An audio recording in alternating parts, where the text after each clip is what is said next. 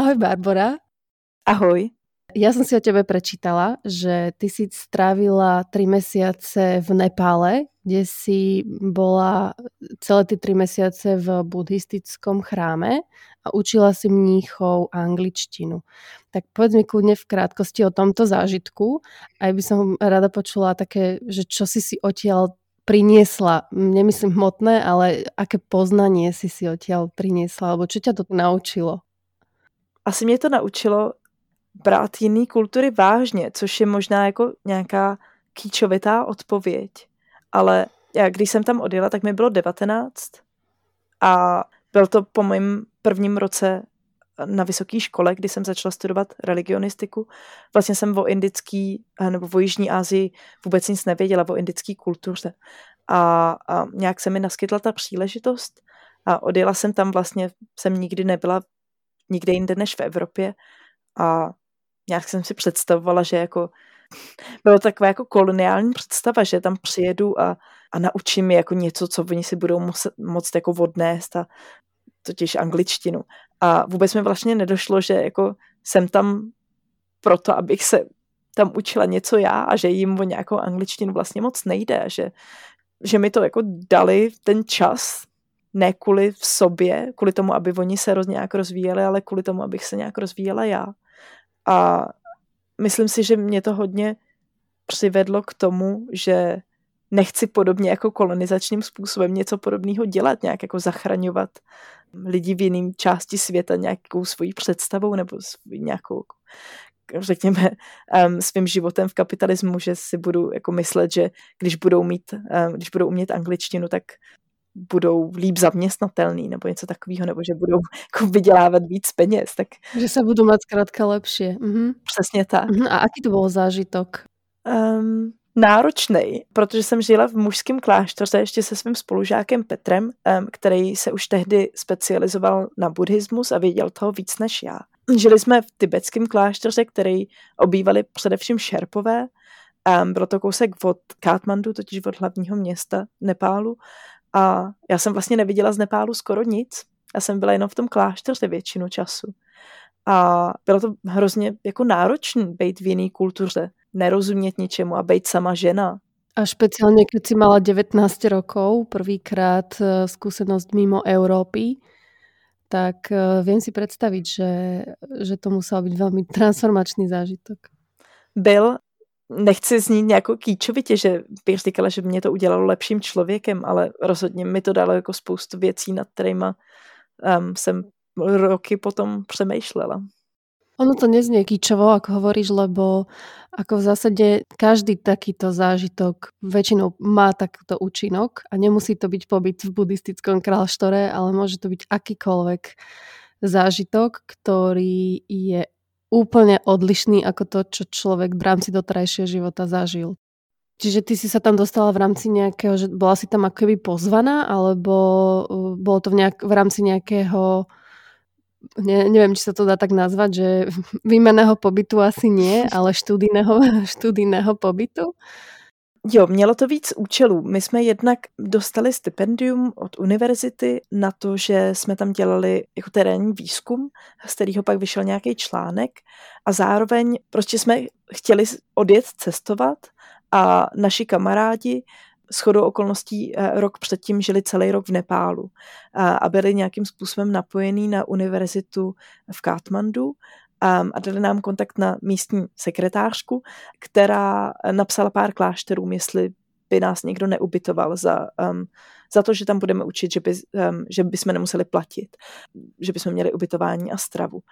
A bylo to hrozně dobrodružné, protože my jsme měli sice na, jako adresu toho kláštera, ale to bylo v roce 2008, kdy jako internet rozhodně nebyl nějak funkční, že bychom jako měli Google Maps a věděli bychom, kam pojedeme. Měli jsme prostě název té vesničky a, a adresu a přišli jsme na letišti k taxikářům a ptali jsme se, kdo nás tam vezme a ty samozřejmě jako nevěděli, kde je nějaký jako random buddhistický klášter. Nakonec jsme se tam jako dostali a když jsme tam přijeli, tak jsme zjistili, že nás nikdo neočekává a že o nás ani nevědí v tom klášteře. Takže to tam bylo nějak jako vyjednan s tím představeným toho kláštera, ale ten už tam pár měsíců nebyl. Ono to většinou funguje tak, že ty velký lamové buddhistický mají těch klášterů víc a žijou v nějakém tom svém hlavním klášteře a tady ty jako sestři nebo dceřiný moc nevědí o tom, co se jako děje na nějaký jako organizační úrovni. No, eh, takže jsme tam přijeli a zjistili jsme, že, na, že v nás nikdo neví a že nás tam samozřejmě nikdo nechce. Tak řekli, no tak už jste tady a je docela pozdě večer, tak se tady vyspěte. A, a přišli druhý den, že jako volali tomu Lamovi a teda, že, že nás tam teda jako nechají na ty tři měsíce.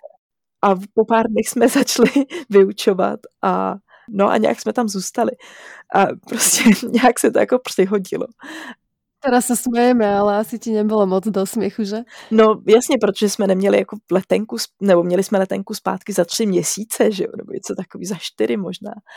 A, a nevěděli, já jsem neměla moc peněz ani, tak jsme jako nevěděli, co bychom vlastně dělali, kdyby nás tam nenechali, jestli bychom cestovali někde.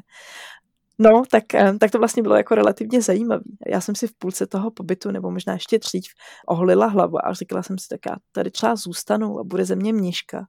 A, a dlouho jsem potom vlastně uvažovala, že když jsem se vrátila zpátky, tak jsem tak to bylo něco, co jsem chtěla udělat, že jsem chtěla dodělat bakaláře a vrátit se zpátky do Nepálu. A pokud jsem se vlastně nikdy nevrátila, bylo zemětřesení uh, velký v Nepálu v roce 2011 nebo 12. A no a věděla jsem, že klášter to přežil v pohodě, všechno zemětřesení. No a prostě těm mnichům, který jsem učila, kterým bylo od 6 do 12, teďka bude nějakých jako 25, že jo. Mm-hmm, takže ty si učila takých mladých? Jo, byly to děti. Můj spolužák Petr um, měl na starosti ty starší dospělí mnichy.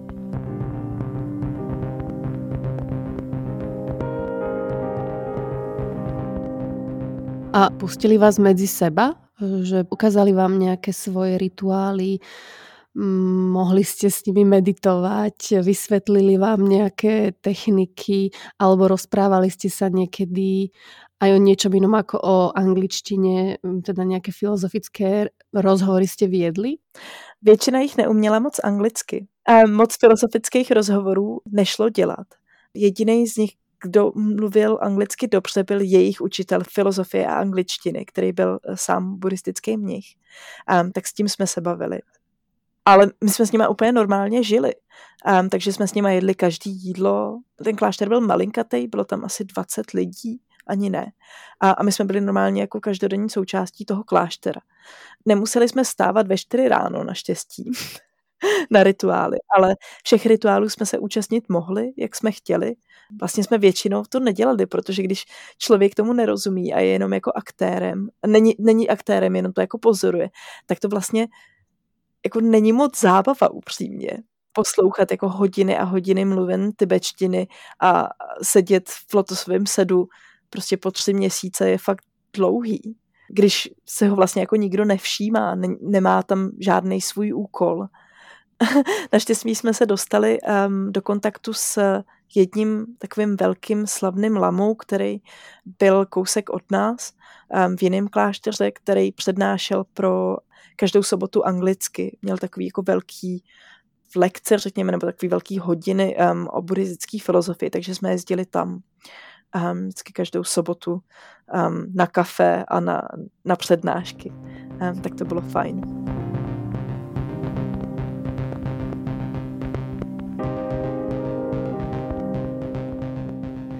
Dobre, no mám tu ešte eh, jednu otázka ma napadla. Ty si predtým spomínala, že že yoga teda bola skôr záležitosťou vyšších kast a určitého typu obyvateľov, teda pravdepodobne niekoho, kto mal vyššie vzdelanie, alebo možno niekoho, kto teda vedel sanskrit, áno, ale aj niekoho, kto sa možno mal tendenciu zamýšľať nad nejakými otázkami života a smrti. A ako je to teraz Indii? Je stále yoga záležitosťou iba určitej skupiny obyvateľov, alebo už sa to tak viac sprofanovalo a je to rozšírenejšie, alebo je to skôr nejaký, nejak vlastne súčasť kultúry alebo e, vývozný artikel e, z Indie? To je vlastně těžká otázka, na kterou se nedá úplně snadno odpovědět.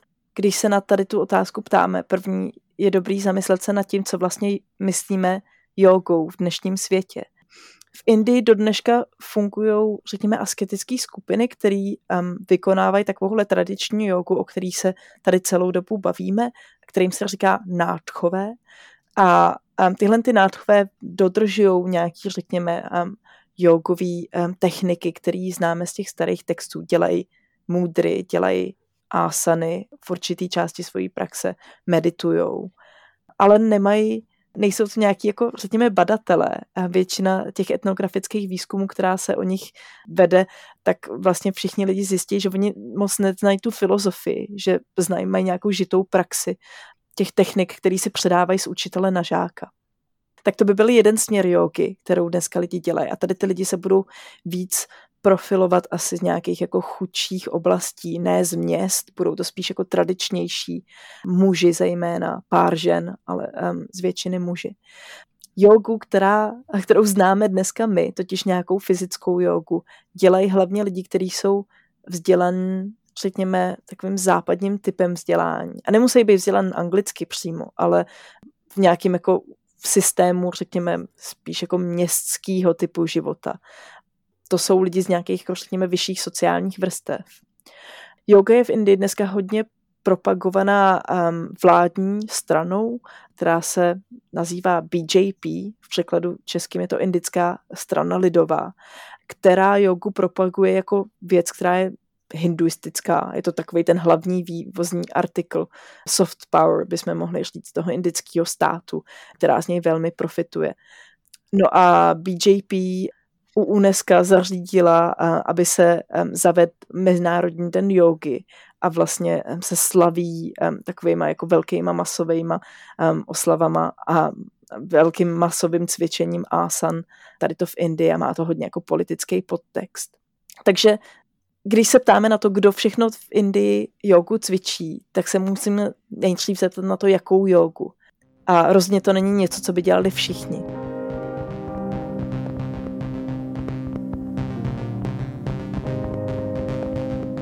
Je to, hej, soft power je veľmi pekné pomenovanie, že, že je to taká jogová veľmoc a dá sa to aj zneužívať v podstate, ako si povedala.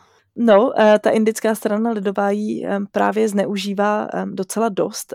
Když si představíme Spartakiádu, totiž nějaký jako gymnastický svátky, které se dělaly v Československu v 50. letech, tak ta indická strana lidová vlastně organizuje podobný řekněme, svátky. A dokonce je na ní navázaná jedna taková jako velmi extrémně pravicová skupina um, RSS, což je vlastně taková bojůvka tady té politické strany. Um, a tahle ta RSS dělá, uh, jako my bychom je mohli nazvat prostě čistě extrémně pravicový, nacionalistický, skoro fašisti.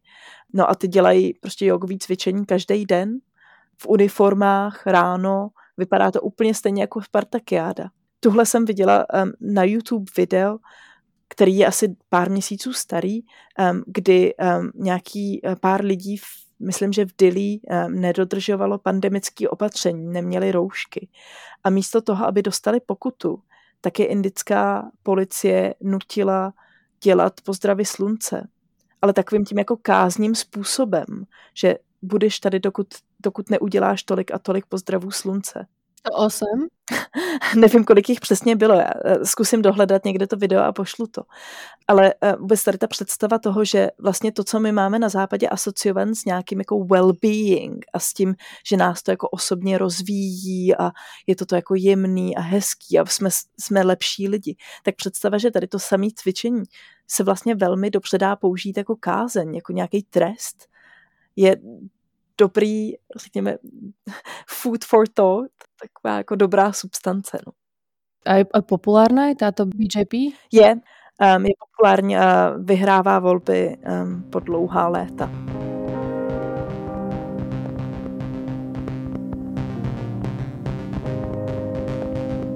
Čiže ten, ten Medzinárodný deň jogy, kedy je to niekedy v júni 26.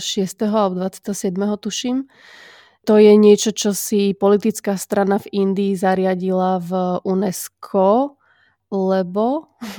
No, protože to prostě dobře prodává, že jo.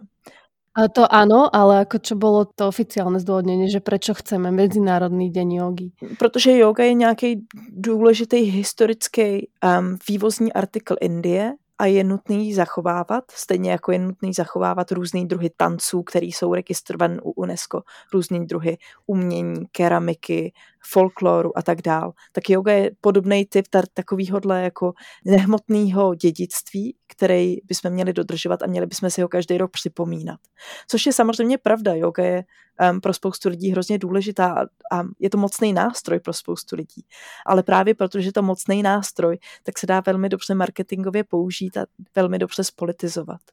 To samozřejmě neznamená, že je to jenom um, věc ošklivých nacionalistických hinduistických pravičáků v Indii, ale, ale je to samozřejmě to, jak je uh, politizovaná, marketingovaná uh, nebo marketizovaná um, u nás na západě, kde je to nějaký jako kapitalistický prostředek, řekněme, um, kterým se taky jako prodává spousta věcí.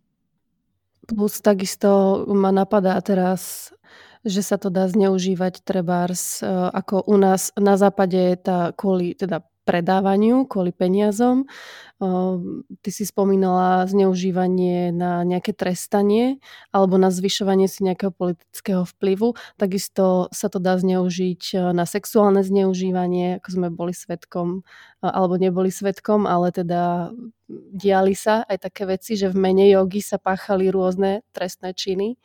Čiže áno, je to naozaj stále je to o tom well-beingu, ale nemusí to být. Přesně tak a, a myslím si, že co je jako nějaká take home message, něco, co bychom si z toho měli odnést, je to, že kde končí náš well-being, by měl začínat well-being někoho jiného. A že věci, které my děláme pro náš well-being, jako nemusíme nutně, těma nemusíme trestat ostatní.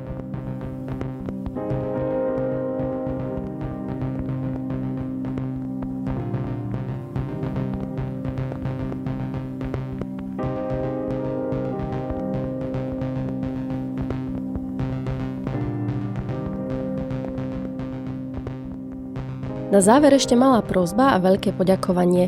Ak sa vám podcast páči, pokojne ho zdieľajte či odporúčte tým, koho by mohol zaujímať. Poteším sa, ak kliknete na odoberanie nových epizód vo vašej podcastovej aplikácii. Nápady na novú tému či hostia mi môžete poslať cez môj Instagram na rdk počiarkovník yoga. Ďakujem za počúvanie.